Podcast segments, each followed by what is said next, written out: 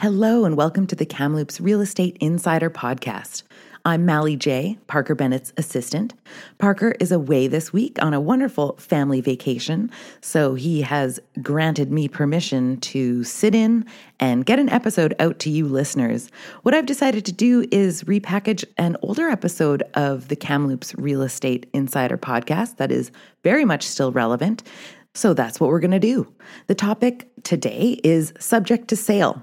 In this episode, Parker gives a really nice overview of what some of those terms mean, different aspects of understanding what subject to sale really means from the perspective of a seller as well as from a buyer. And he gives some interesting tips about negotiating and how to use subject to sale to your advantage what to watch out for etc listen on. It's a nice short episode. Hopefully it feeds your appetite for more episodes of the Kamloops Real Estate Insider podcast. Enjoy. My name is Parker Bennett and I've spent the last 20 years helping people through the process of their largest single investment they may ever make their home. From building inspector to real estate agent, I've chalked up a number of great experiences and strategies for everything related to the home buying experience. This podcast is dedicated to anything and everything around the Kamloops real estate market. Welcome to the Kamloops Real Estate Insider Podcast.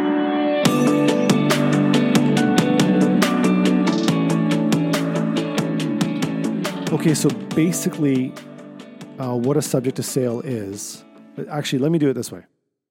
Let me give you the condition. Let's imagine we are deciding that we want to uh, move, we want to sell our house, and we want to buy another house uh, via different subdivision. We're looking for more acreage. We're looking for less acreage, downsize, whatever the whatever the logistics may be. We want, but in order for this transaction to take place, we have to sell our home um, as one of the conditions to purchasing. Meaning, we can't afford to buy another one without selling the one we're in. So we find the perfect property. Let's give it a name uh, 123 Nicola. Uh, I hope that's not a real house, but maybe it is. 123 Nicola Street. We're in love with it and we want to make an offer. So we, we, we need to get uh, a few conditions out of the way. We would definitely want to have it home inspected. So we agree to the seller to purchase this price at, uh, let's say, $900,000 even. That's what the seller is asking. Let's say that's what we decide to give them. Uh, the conditions would be subject to a home inspection, subject to verifying that we can properly insure the property, subject to us evaluating the state of the title, and the big one, subject to us selling our home. So I'm going to give you the terminology that it, it's not always like this, but typically something like this. It would go subject to the buyer entering into an unconditional offer to sell 321 Seymour Street on or before June 1st, 2022. This condition would be for the benefit of the buyer. So the buyer lives on Seymour Street. They're looking to buy a property on Nicholas Street.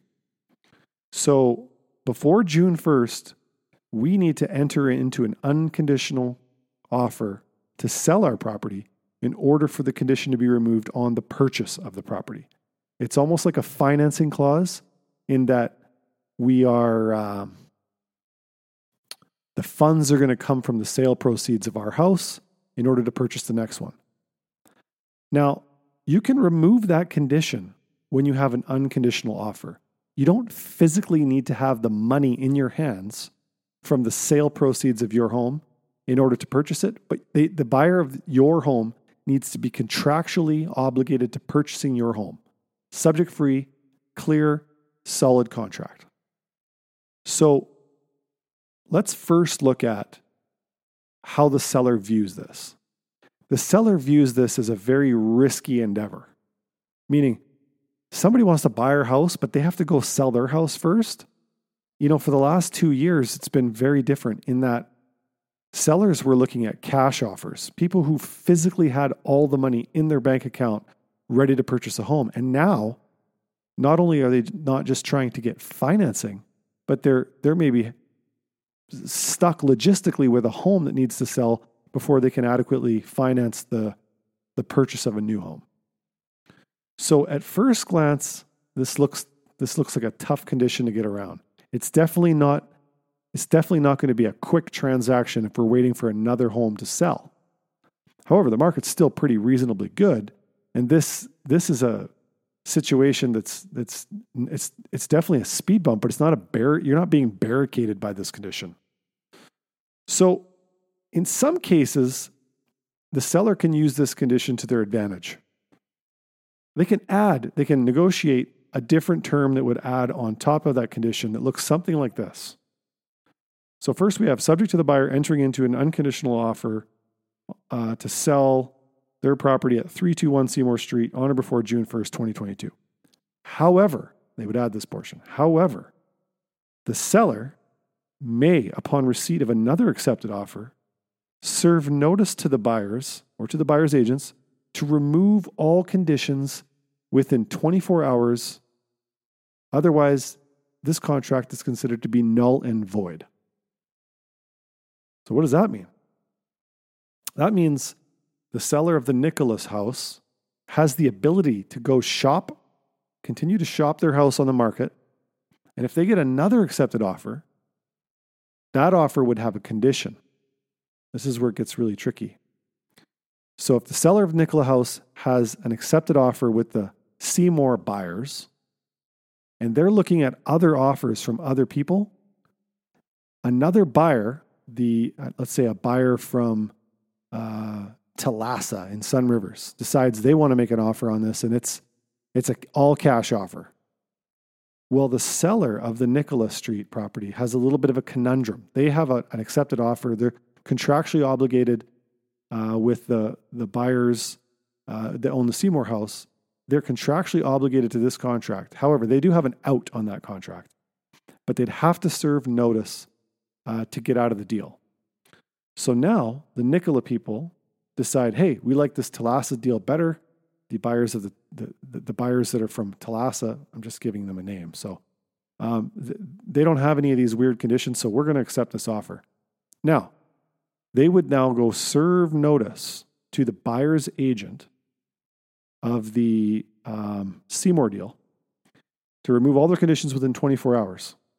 Otherwise, they're out.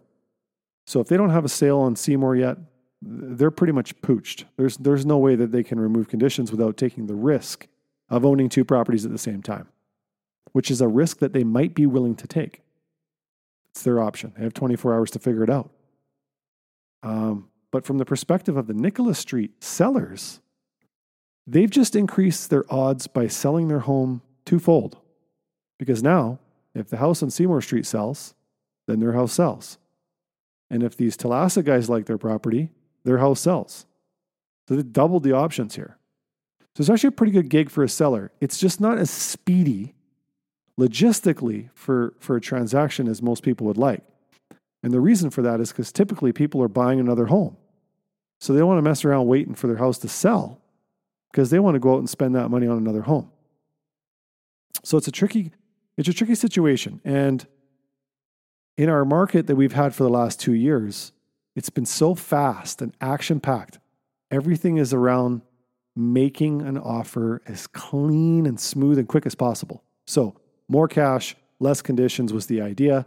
And a subject to sale condition is typically not something that was regarded in a multiple offer situation or in a strong seller's market as being a really solid looking offer.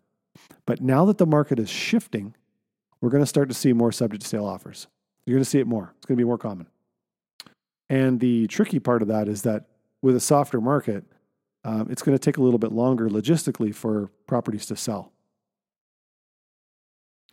So, when would you use this condition? Why is this condition applicable? Well, if you need the money, the funds from the sale proceeds of your house in order to get you into the next property, then logistically you need to sell your home, and that's where a subject to sale condition comes in. There are options. You could consider bridge financing. This is an expensive way to do it.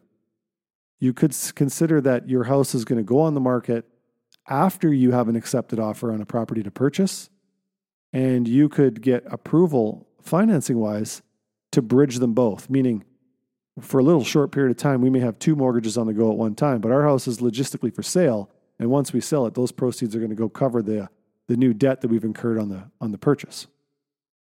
Um, that's a really good, feasible way. And I know that that's what, what was being done uh, a fair amount in the previous market that we were in these last two years, where it's been just hog wild on purchases. And uh, it, you're never going to get a crack at a property with a subject to sale condition um, unless there's something significantly wrong with it, or maybe that property is like you know really expensive or out of the premium price range for most Kamloops buyers.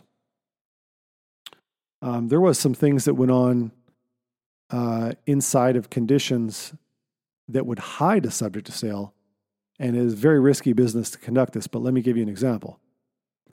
Some folks would, some real estate agents would make an offer to purchase a property subject to financing.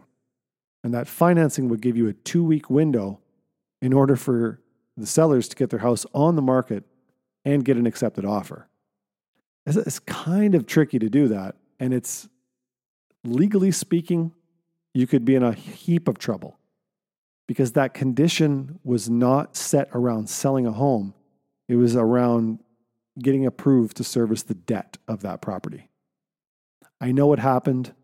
I know there was um, some instances where uh, people wanted to pull out due to not being able to get financed, but realistically, it was just because their house didn't sell fast enough. And that's a situation where you might soon finding yourself in litigation over the situation there. However, um, there, there's lots of little logistics in a subject to sale that we should talk about.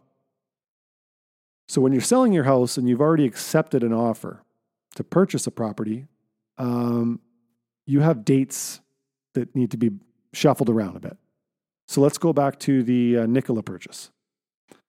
We we made a condition that was subject to selling our Seymour property, and uh, we had to remove conditions on June first, by June first. So if the seller accepts this offer that we've given them, our property goes now on the market and we we sell it. However, the contract that we wrote on the Nicola property has to have completion, possession, and adjustment dates, and we don't even have our house sold yet. So, how do we put those dates together? It's a bit tricky. The best thing you can do is pick some dates that are out there a bit. It buys you time to structure the sale of your property in order to logistically get those two aligned. In a situation where the seller has the leverage in transactions, which is the market that we've had throughout the process of COVID, typically it's the seller that gets to depict the dates. Usually the seller's offering their property and they're like, and we're looking for you know, the end of July possession completion dates because that's just when we want our money, which is tough when you're uh, making a subject to sale offer because you're now creating another speed bump in that transaction by agreeing to some dates that later you, you now have to hope that a buyer of your property will align those dates together. And that's why you have a real estate agent because there's some logistical stuff in there that needs to be shuffled and tweaked. And there's a bit of a leap of faith in that process um, that should be discussed early on so that you understand how do we structure this transaction if those dates aren't perfect. You know, one of the things that you should consider when you're deciding to go through with this process, like you're looking to purchase a house, but one of those conditions that is going to be made in that offer is going to be the sale of your home. There's a number of things that your real estate agent should be doing before you go out shopping for a house in order to prepare for a very fast transaction on your home should you fall in love with the property and buy it.